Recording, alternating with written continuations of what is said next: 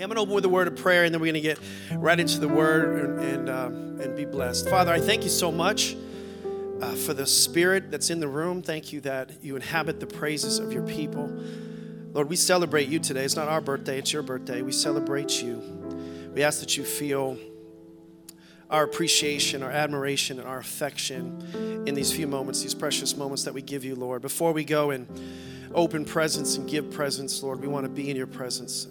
We want to enjoy every minute of it, every moment of it.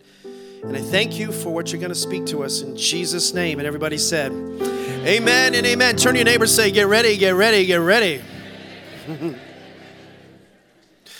um, if you don't know me, by the way, I, if I don't, I don't know if I introduced myself. My name is Pastor Deryck. Everybody calls me PD. Say, What's up, PD? What's up, PD? Appreciate that. This side over here is really excited. You guys good? Okay over here? Just making sure. Uh, you know, I was, uh, this time of year, this particular message is, uh, you know, I've been speaking a long time, I'm speaking almost 30 years, but this particular message is one of the ones I sometimes, to be honest, not the most excited about, not because I don't like to preach or talk to you or share the word of God, but just because uh, you kind of know what's coming. You know what I mean? He's going to talk about, it's not like I'm going to talk about the crucifixion or the resurrection, you know, or some hot topic. We're going to, we're clearly going to talk about Jesus' birth, and there's only so many ways to do that.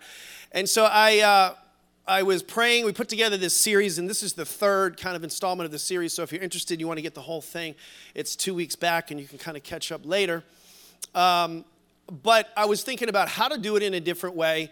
And typically, the story is told through like a couple of lenses Luke 2, Matthew 2, maybe a prophecy in Isaiah or something like that. But I believe God wanted me to talk about it through the lens of the gospel of John. Now, there's four gospels Matthew, Mark, Luke, John. My dad used to say, Hold the horse while I get on. That's how you remember it. Uh, the first three Gospels, Matthew, Mark, and Luke, are called the Synoptic Gospels, which means they're similar. All the stories are similar. John's a little different, and the reason that it's different is because the writers of the first three Gospels did it in about a year, but John had a three year kind of um, writing of the book of John. So that's why there's different stories in the book of John and different insights in the book of John. John 2, John 5, John 9. You don't see any of those stories in the other synoptic gospels. But more than that, John he zooms out on the biblical narrative and the story and life of Jesus. And so we're going to try to get into that a little bit and, and help you see that it's more than, than the nativity story. It, it can even begin before that. Are you with me, everybody? Did you guys know, by the way, that for many, many, many years they had a live nativity scene uh, at the Capitol in Washington? Did you guys know that? And not too long, very recently, they took it out. And uh, by the way, it was not for religious reasons, it was because they couldn't find three wise men in the whole capital. or a virgin. whatever. Oh, sorry, whatever. Delete that, delete that. a lot of donkeys. No, I'm just kidding. All right, stop. Stop, stop, stop. In the name of Jesus, shut thy mouth, Pastor. Move into the Word of God. But as we uh, as we kind of get into this, I was trying to think about how to explain uh, the significance of John's kind of view, vantage point. And, and if you think, have you ever been to a, a, Christmas production, a show, a Broadway thing? Anybody ever done something like that, right? I'm talking about a good one, not like the ones that you're like, oh God. Uh, the good ones. And, and you go, and then you come back, and you tell people about it that weren't there, and then you're trying to describe it to them, right? But you can't. So what you end up saying is, oh, you had to be there, right? And then they're thinking, well, if you'd invited me, I would have. Uh, but that phrase, you had to be there, has anybody identified with that before? Okay, two people raise their hand. Praise the Lord. I got a strong crowd. Um, the point is that there's something behind. There's, there's something deep behind that, that we want to experience someone or something uh, personally. There's something about us that knows it's not the same unless it's personal. And, and so John is going to address that in this, in this um, excerpt from John chapter 1. Um, and I want to paint a contrast, a modern contrast, to help you with it a little bit. Some of you, have any of you ever heard of the artist Banksy? The street vandalizer, the, uh, the graffiti artist revolutionary. Uh, Banksy, if you don't know him, is famous, comes out of England. uh, he started kind of an artistic revolution. Um, he, he, would, um, he would do these messages on garage doors, buildings, walls, bridges. Uh, he'd show up and these incredible scenes would pop up. They would have a social or political commentary or message to them, which I'm not talking about, but he, he would do these things and um, he would do them uh, covertly. He'd pop up and then he'd go away. He, he was in hiding, he was very inconspicuous. And people went crazy over this guy. He ended up winning these huge awards. Um, a documentary, he got an award for it 2011, 2014. He was voted Person of the Year, Webby Awards. Um, his pictures sell for millions of dollars. Millions of dollars. In fact, people are so freaked out about this guy. If he did a picture on your garage door, people would come and steal your garage door, take the walls, just so they can have a Banksy picture, all right?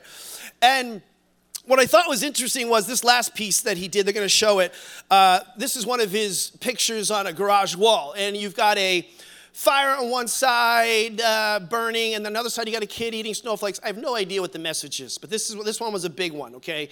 And it was on a, a garage wall, and people went crazy. It was entitled "Seasons Greetings," and what I found interesting is not so much the pictures, but I found it interesting how fascinated, how humbled, how honored people would be if one of his artistic works was on their wall or in their neighborhood. People like freaked out, like it was as if Banksy came to town and everybody be talking, Banksy, Banksy was here, Banksy was here. And, you know, it's like Santa Claus came to town, you know, and then he vanished. But everybody was going nuts about that because he himself had come in the flesh, uh, but, then, but then he left. And I thought about the story of Christmas and I contrasted, and it's not a good one, maybe our perfect one, but think about this. This guy comes, Banksy comes, and he remains anonymous. And when I was praying, I felt like God was saying to me, but God sent Jesus. He came not in anonymity, but he came to reveal himself to all of humanity. It wasn't something that he would do in hiding. Jesus came to earth to reveal himself to you and to me. Are you with me? So that we could know him and so that we could be close to him. God comes to earth to show us what he's like, and I like what Devin said a week ago, so that we know what to be like. But he's also coming to relate to us. In fact, that's my big idea. Everybody say big idea. And this is unique because I want you to see the significance of this and I'll progressively build on it. Jesus became one of us so he could relate to all of us. See, you think you need to learn how to relate to him, but I want you to know Jesus loved you so much that he became one of you to learn how to relate to you. He, he became one of us to relate literally to all of us. He came not just come down here, hang around here, survey his property, and go home. No, he came here to be close to be intimate with you, to get to know you, and to understand you. And, and there's a reason for that. John, how close did he come? Well, John says in verse 14, he came so close that the Word, everybody say the Word, became flesh, everybody say flesh, and made his dwelling, everybody say dwelling, among us. He did it for us. And then it says, We've seen his glory, the glory of the one and only Son who came from the Father, full of grace and truth. I love that we serve a God who gives us grace and truth. Not just grace and not just truth. That both of those can actually coexist, they can commingle, that they, in fact, are inextricably linked to each other. You can't receive grace if you won't embrace truth. You can't swallow truth if you don't receive grace and and jesus knows that and and that's how he came and and why he came but when we think about christmas often we we go to either the charlie brown version it's funny for the older people here. Praise the Lord. I, I like that. Uh, or who's Charlie Brown? Uh, some of the younger people. Um, or, or we think about the story through, you know, uh, the prophecies, and, and, and then it comes eventually, uh, an angel reveals himself to, to Mary, and, and you shall be with child and be conceived by the Holy Spirit, and, and this angelic visitation takes place, and, and but she's betrothed to be married to a, a godly, God-fearing, godly man named Joseph, and, and Joseph uh, hears this story that she's been uh, impregnated by the Holy Spirit, and, and, and, and so he doesn't know what to do with her, and so he wanted to kind of quietly uh, divorce her. And when you're betrothed, even before you finally finalize it in, in, the wedding ceremony, you're actually, it's like you're married back then. You, you don't, you don't break off betrothal, betrothals.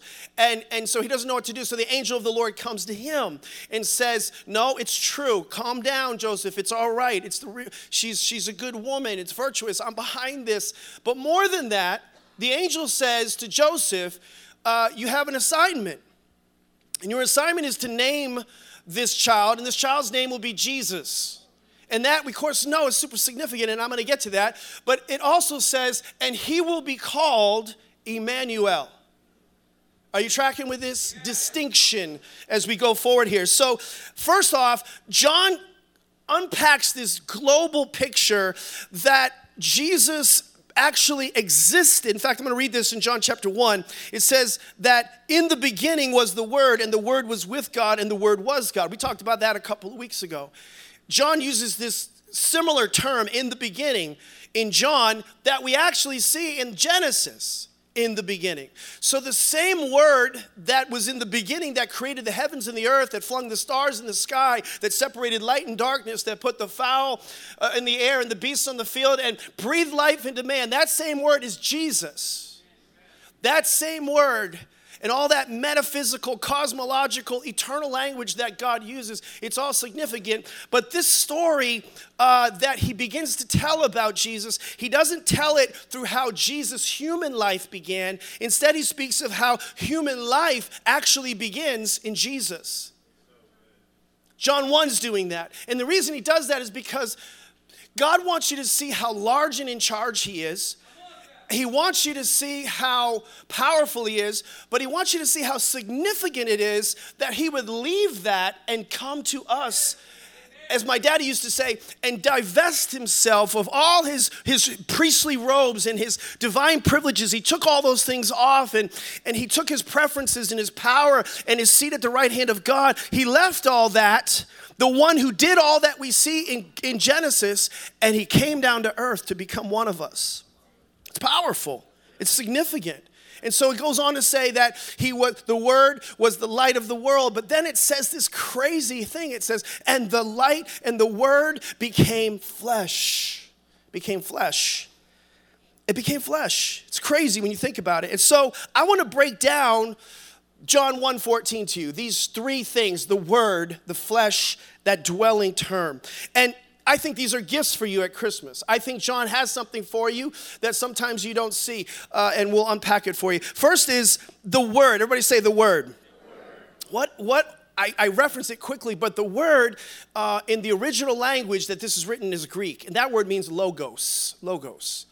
It's where you get like logic from. It's speaking of the written and spoken word of God, something that is written or spoken. And to know someone the clearest revelation of who someone is or what someone wants or what someone likes is their spoken word or their written word. Are you with me? So that's why God gave us the word because it's the clearest revelation of who he is. What he says, what is spoken of him. Let me you guys tracking with this right now. Let me say it like this like if you want to know what someone likes, you have, to, you have to talk to them about it. For example, if you were to, let's create a hypothetical situation. Let's just say, since I love food, I, it's a spiritual gift I have eating. If you were to invite the pasta over your house for dinner, uh, you would you would probably you know want to feed me well, praise the Lord, and and uh, I was prophesying while I'm preaching. But anyway, uh, uh, uh you, would want to know what is he like? And i've had this happen before like what is pastor like? And sometimes they these secret messages go out you know through my wife or the, my, my assistant and like what is pastor like? You know i heard him talk about you know Ita- italian food. He might like italian food. Or maybe he likes brazilian food. Praise the lord. Some picanhas poncho queixo, you know, some things like that. You know, okay. Um, maybe he likes that. Uh, but I, am not sure. And so they're, they're kind of anxious, they're kind of nervous because he's coming over, he's coming over. And so the best thing for you to do in a situation like if you just asked me, I would say, oh, absolutely, I love Brazilian. Rice and beans, baby. You know what I mean? It's good. Uh, uh, I'm good with that. Like, as soon as it's spoken, that becomes the clearest revelation of what someone likes. The spoken word, the written word is a clear revelation of who somebody is. It's the same with God. Are you with me, everybody? And so you can just you can just know who God is by his word. Who is Jesus? Look at his word. What and, and, and Jesus becomes, by the way, when he becomes a human, he becomes the physical representative, per- perfect application, embodiment of what we believe, what is written. So, what's so cool about Jesus' arrival on earth, and that's why it's so important you read your Bibles, because sometimes we, we, we don't know what we believe we read something, but if you want to understand how it can read you and how it can do something to you, is look how Jesus lived his life. Because Jesus is the Word and he is the perfect representative and application of the Word in life. Does that make sense? So it's like, how do I live? Like Jesus, because Jesus is the Word. And you could say Jesus is doctrine. The Bible says, watch your life and doctrine closely. So who should you watch? Jesus. Because Jesus is the Word and the Word is Jesus. They're one and the same. Can I have an amen out there? All right, number two, moving right along. Then Jesus says something staggering, or John says something staggering. He says, the Word becomes what? flesh. This is a big point. Now, if I was to survey the room and say to you, um, many of you probably have uh, a church experience or a background, maybe half, maybe more. Um, and I said to you, why did Jesus come to earth? Even people who don't go to church have heard, again, they heard Charlie Brown's story or they heard some Sunday school rendition of, of, of this Jesus life. And so if I asked you, why did Jesus have to come? You would say, to save humanity from their sins or something like that. Yes or no? Most people say that. And we know that from the word because we see even in the story where the angel said, You shall name him Jesus for he shall save the world from their sins. So Jesus actually means that. So that is true. Jesus came to save the world from their sins, but it's incomplete. That's not his full mission. Just get your attention with that for a second. Jesus came to the world for two reasons, though. He came to the world, obviously, to save humanity from their sins by dying on the cross for all humanity. But he also came to the world to live life as one of us. In other words, he came to the world to save the world from their sins. He gave his life sacrificially, but he came to this world to live as one of us, to live life successfully. He gave his life sacrificially. That's first assignment. His second assignment is to live life successfully. So, in other words, he came here to become one of us so that he could encourage all of us later. It's quiet in here. Are You guys okay? So, so this, this idea that when, when he was named, it's interesting thing too. The angel of the Lord comes to John, Joseph and says, he sh- you name him Jesus. It says that's his name, but you're going to call him Emmanuel. In other words, it's like a nickname. How many have nicknames? Raise your hand. All right. I, if I don't, if you don't have a nickname and I get to know you, I typically give you a nickname. So my, my assistant, her name is Gretchen. I call her G uh, when, when, she, when she blesses me, I call her G Money. No, I'm just kidding. when she's dressed nice, I call her G Cute. No, uh, anyway, G Cute. Anyway, uh, uh, but every but there's this this was kind of like Jesus was his name, but at this time, this is what's so powerful, and I don't know if you recognize this. Everybody was calling him Emmanuel. He shall be called Emmanuel. And what it was was a declaration, in a sense, to the world of something that was happening. Before Jesus came, when people thought of God, they thought of him as far away, as distant, as, as, as separated in a sense, and, and, and the view of God was very different. Now, There's a transcendent God, a God who was there, who is now here, and he is with us, Emmanuel. And so every time they said his name, it was prophesying and it was promoting that there was a God who's not there, but there's a God who's very, very close to us right here. Are you with me, everybody? Why did he do that, Pastor? I'm glad you asked. Why did he live 30 years? Uh, before he had a three year ministry, but 30 years of life to identify and to understand your struggle. He did that for two reasons to, to understand your struggle. The Bible says in Hebrews chapter 4, verse 15 and 16, that he was tested, tempted, tried at all points. Everybody say all points.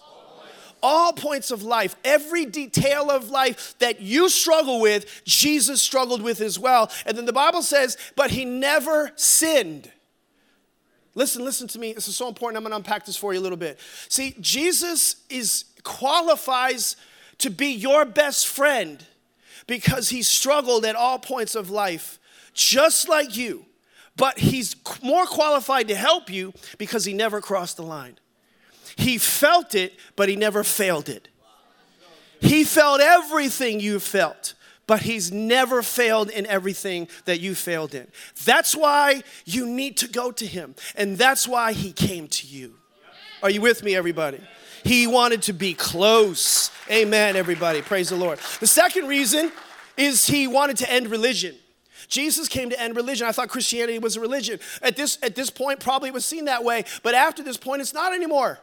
Because a person came a God became a person. So, because God became a person, now you can have a personal relationship with God. Does that make sense? Because God became a person, now you can have a personal relationship with God. I want that to sink in. So, if there was a conversation at this time, this, this would be a hypothetical. Let's say a new convert uh, in the early church experiences Jesus the way he wants us to. They have a personal relationship with him. And now they're interacting with, let's say, a Roman citizen. And the Roman citizen has been observing the, the, the religion at that time for quite some time and is a little confused and says, Where do you worship? The Roman citizen says to the Christian, Where do you worship? Like, where's your temple? And they say, Well, we don't have a temple. We're now the temple of the Holy Spirit. Well, well, well, who is your high priest? Like, where are the priests? Well, Jesus is our high priest. He's now the once and for all atonement for sins. He's the mediator between God and man, and He goes before us. So we don't need that anymore. And because of that, now we're a priest. We don't need a priest. We become a royal priesthood, a holy nation. 1 Peter chapter 2, verse 9, a peculiar people who show forth, I'm gonna do all of it because I know that King James, who show forth the praises of him who's called us out of darkness. Are you with me? How do you know that, Pastor? I memorized it. uh, where do you where do you offer sacrifices? Because I know you guys used to offer sacrifices to whatever curry favor from the Lord. No, we don't have that anymore because Jesus was our once and for all sacrifice. The atonement means we can be at one with God now because of Jesus' sacrifice on the cross. Where what is this religion? It's not a religion. It's good news, by the way, sir, and it's for you, not just for us. That's what was happening when Jesus came. And so salvation is no longer a theological checklist. It's not a, a political tool. It's about something that, that doesn't happen outside of you. It's about something that happens inside of you. But what happens is people's view of him will affect their relationship with him. And that's why I want you to see this right. And God wants you to see this because he identifies with your struggle and he wants to end religion once and for all because he wanted you to have a personal relationship with him. And so Jesus decides to leave the throne of God and suffer and struggle and go through all that stuff. He, why? For you, because he loves you. God wasn't up in heaven, become a human because he was lonely. It's because he's loving. It's because he's loving. And so now you and I can have confidence that when you go to him, the Bible says you can have confidence and go before his throne of grace in your time of need. Why? Because he understands. Turn to your neighbor say, He understands. I was recently not wanting to, but kind of drawn into a battle between a husband and wife. As a pastor now, many years, I don't, I don't do a lot of counseling anymore, just kind of once in a blue moon. Praise God for help. And this particular gentleman was like, I know you don't do counseling, Pastor, but I'm having a little marriage problem. And the wife's right there. She's right there. And I'm like, yo, I don't want to get in the middle of this. You know what I mean? Like, this, this looks like a setup. You know what I mean? I've been in these situations, you know? Sometimes you're there, sometimes you're not there. Sometimes you hear about later. One party comes to church, hears the pastor's message, then goes back and says, Pastor said you're supposed to blah, blah, blah, blah, blah. You know who you are in here. But this was right up close. And so this guy's like, all right, you know, here's what's going on. I'm like, hey, listen, man, I don't understand, but I know this. I know Jesus understands. And he goes, well, he doesn't understand marriage. And then he looks at his wife like this, and she looks at him like, uh, you know, it's like, I'm like, you want to think about that question for a second? He doesn't understand marriage. Do you know who Jesus is in the Bible? Jesus is the groom. And you know who the bride is? The church, the bride of Christ. How many times, you think Jesus doesn't understand what it's like to deal with a difficult bride, sir? Do you don't think he, he even knows what it's like to be with an unfaithful bride? So he wouldn't have it. He's like, yeah, but he doesn't know what it's like to have kids. You should see my kids, little minions. I said, You want to think about that question for a second? Jesus is God, and God is Jesus, and God has all these kids who can be extremely disobedient. And, he, and he's just everything he kept coming with. I'm like you don't you don't get it. Jesus understands all of it. Jesus understands what it's like to have family problems. You, any of you guys ever have any family problems don't raise your hand right now for that because you're probably sitting with your family you know what it's like when the certain family comes over for the holidays you're like oh boy here they are how many have one psycho in your family? One psycho. Just raise your hand. One psycho. Raise your hand if you, there's one psycho in your family. All right? Okay, if you're not raising your hand, if you're not raising your hand, you might be. I didn't say it, I just said you didn't raise your hand. See, family. Jesus, he had, he had brothers and sisters. Jesus had four brothers, two sisters minimally that we know of. Six, okay? You don't think, he, he 30 years he lived as a human, everybody. I don't think you catch that. So he, he knows what it's like for a brother to tape, duct tape another brother to the bed. He knows what it's like for a brother to hold his other brother down underwater so he almost drowns. Jesus walks over on the water and pulls him up. You know what I mean? Like he he knows what it's like to be like the favored one and everybody hates him. They're all fighting, brothers and sisters, and then the mother comes in and says, Why can't you be like Jesus?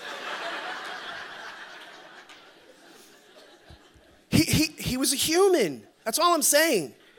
He knows what it's like. He knows what it's like to be rejected by his family. Listen, he's going to church and he's in church, and, and, and the people come to him and say, Your family's outside. And he said, Your family wants to see you. He says, They're not my family. Have you ever felt like that? Like you don't want to claim your family as your own? And you read that and like, that's so mean, you know? And he's like, he's like, this is my family. Y'all, my family, church, my family. Those people out there, no, they ain't my family. You know why he said that? Because they were out there only moments before going around saying, Jesus, he used to be a good carpenter, but now he's crazy. He's, he's lost his love and mind. That's what they were saying about him. Have you ever felt like that sometimes? Have you ever felt like you're the one that everybody thinks is crazy? Raise your hand. So you didn't raise your hand earlier when I said there's a psycho. Now I got you. There you are, okay? But good news Jesus understands when people think you're crazy. Can you have fun? He understands pain. The Bible says in Isaiah in the prophecy, it says that he was familiar with pain. He was familiar with emotional pain. He was he's familiar with rejection. He was, he's familiar with having his heart broken. He's also familiar with physical pain. I think we forget sometimes he became, he, he left all that he had so that he could identify with your struggle, so that he could end religion to the point where he died, he was tortured to death. That's how much he loves you and cares about you. And what I love is Hebrews chapter 2, it's not in your notes anywhere. I just put it in after. And, and this is what I read in my Bible just a couple days ago. Hebrews 2:17. It says, It's obvious, of course, that he didn't go to all this trouble for the angels it was for people like us. That's why he had to enter into every detail of human life. Then, when he came before God as a high priest to get rid of all the people's sins, he would have already experienced it all himself. Later it says, For this reason, he had to be made like them, fully human in every way, in order that he might become, oh, this is awesome, merciful. See, your view of God determines your relationship with God. Some of you don't see that God's not, been, not up in heaven as a judge, He's up in heaven as a merciful advocate intercessor, mediator for you. He's like, no, no, no. I don't care what the, the this this this this uh, recalcitrant angel is saying right now. These, these, are, these, are my, these are my people. And God, they love you and they're under attack. And I, and I want to stand in the gap for them. And he's, there's a prosecuting attorney and there's a defense attorney. And the defense attorney knows what you went through. He's experienced your struggles and your pain. And he, as a result, he has a merciful heart towards you. He's not trying to get you in trouble, he's trying to get you off the hook. He's trying to get you ultimately off death row because all of us deserve death because of our sins. And so he goes out of his way. He comes in total vulnerability, not as, uh, he comes as an infant. I wouldn't have come to earth like that. I would have come in the grandest sci fi movie that ever existed a Star Destroyer, laser light show, Darth Vader, but in white. I am your God. You know, I mean, I would have bow. You know, I, that's how I would have. I would have come during the Super Bowl halftime. Whole world's watching. That's not how Jesus came. Jesus came as an infant. Crazy in a no name town of Bethlehem, in a, in a, in a, in a you know, a stable. It's insane when you think about why did he do that? He came in total vulnerability so you could have ultimate approachability with him. That's why he did it. Think about this. I was writing this in my notes. The one who would later defend the weak comes in weakness. The one who would cover the sins of humanity was uncovered and exposed on a cross for all humanity. The one who cares for all initially came needing care from others.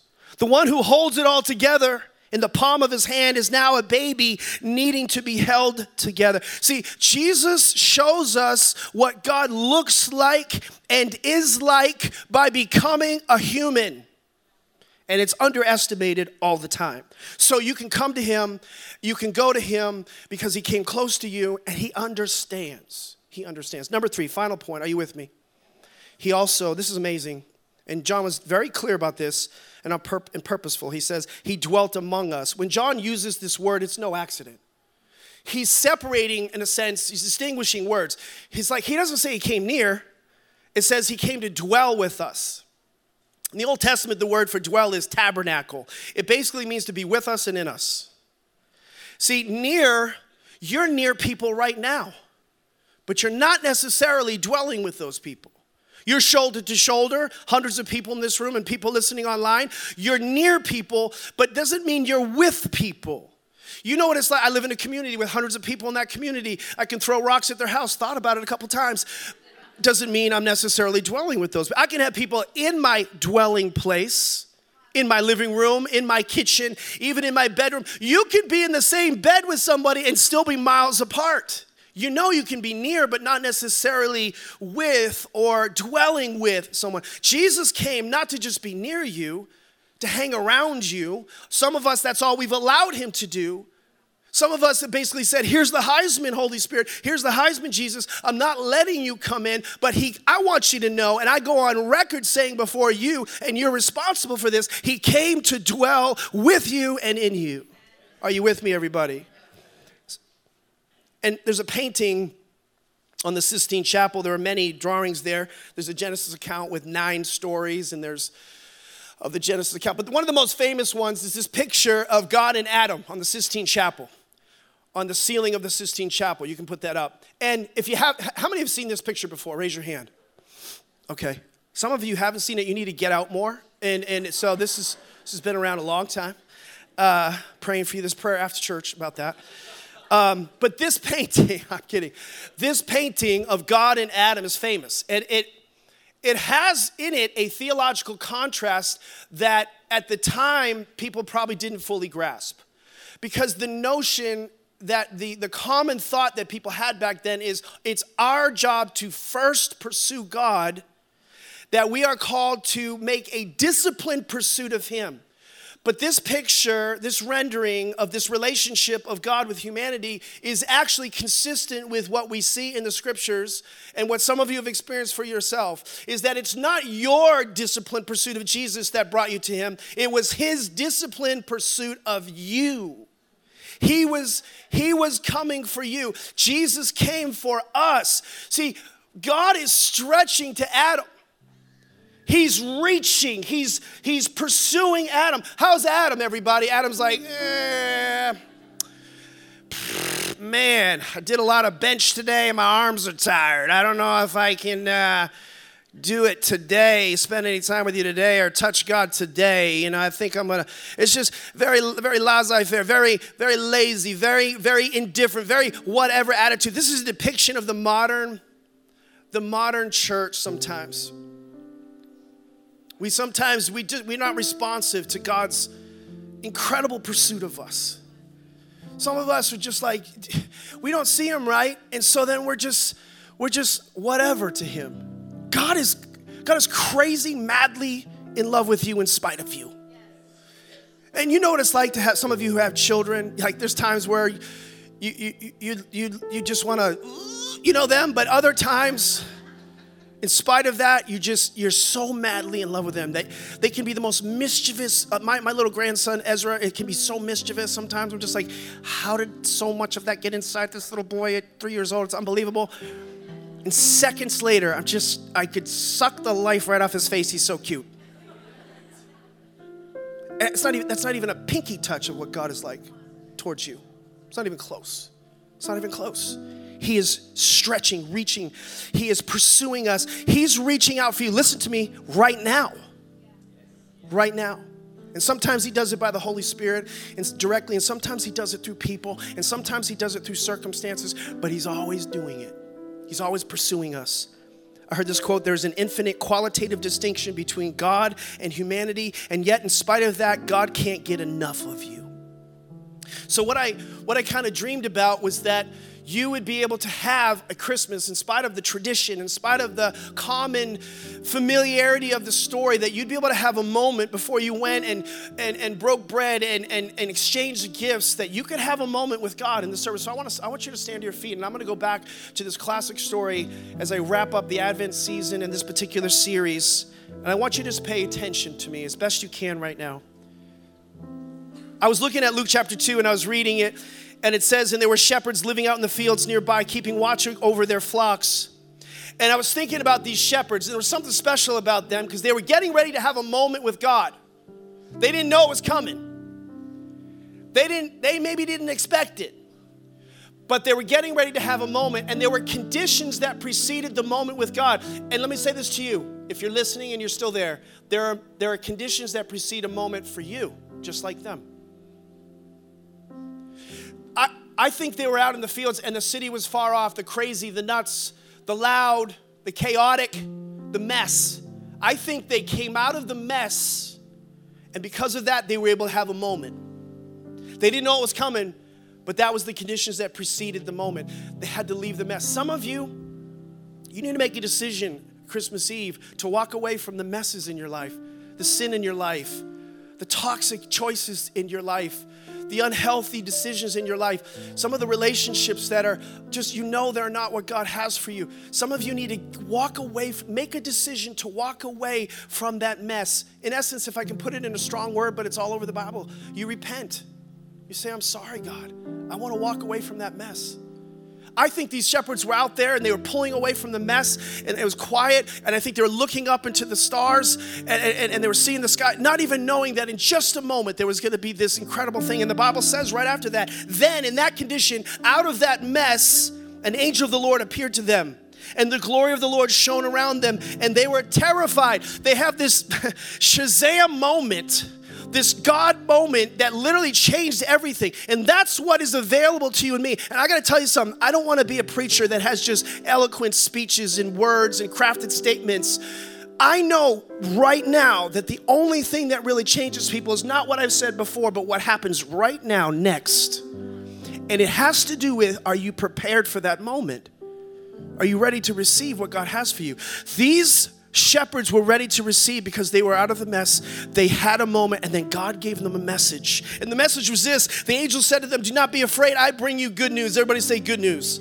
That will cause great joy for all people. Today, in the town of David, a Savior has been born to you. He is the Messiah. He is the Lord. I'm encouraging you with every head bowed, every head bowed, every eye closed in this room. Sir, sister, ma'am, brother, leave the mess. Have a moment. Receive a message. Leave the mess today. What is the mess you need to leave today? You know what that is. Make a decision in your heart, make a decision in your mind. I am not going to live like that anymore and I'm going to I'm going to live a different life. And to receive what God has for you to have that moment, you're going to have to say something with your mouth. You're going to have to say something out of your mouth, confess something out of your mouth and believe it in your heart. And for those of you who have never received what Jesus came for, a personal relationship with you. He became a person so that you could have a personal relationship. If that's you today and you've never received Jesus Christ as your Savior, but also submitted and surrendered to Him as Lord today, this is what I want you to do. Every head bowed, every eye closed, just me and you and God. Most importantly, I want you to raise your hand and say, Pastor, pray for me. I don't want to go another Christmas not being in relation to all over the room. God bless you. Good and high, so I don't miss it. Thank you. Thank you. Over here. Thank you. Over here. Yes, yes, in the front. Thank you. All the way in the back. Thank you so much. Good and high. Don't miss it. Don't be shy. God, God sees your hand. God sees your hand, and He sees your heart when you raise your hand. God bless you. That's so good. You can put your hand down. Church, would you just pray this prayer? We're going to pray for those people, but I'm also going to pray for you. But join them in this. Would you just say this? Say, Jesus, today is a new day for me. I'm asking you, God, to help me, to give me the courage, to give me the strength to leave the mess, to leave the sinful life, to make better choices that honor you, God, that honor your will, that live by your thoughts and your ways. I dedicate my life to you today. I repent of my sin and I thank you. Today, I invite Jesus Christ into my heart to save me from my sins, but I also surrender him as Lord. I'm going to follow you all the days of my life in Jesus' name. Now, Father, I pray for every person who prayed that prayer. I thank you for this moment where lives are changed at a heart level. Now, may it manifest in their life as well. Lord, speak to them good news now. They received good news. It wasn't just for some, it was for all, but they received it for themselves personally. We thank you for the mess that has been removed. We thank you for the moment that we've had right now. Witness it to them. And we thank you for the message of Jesus Christ that changes the world. We thank you for what you did on Christmas. And all the church said, Amen and amen. Come on, can we give the Lord a big hand? God bless you, everybody, and Merry Christmas.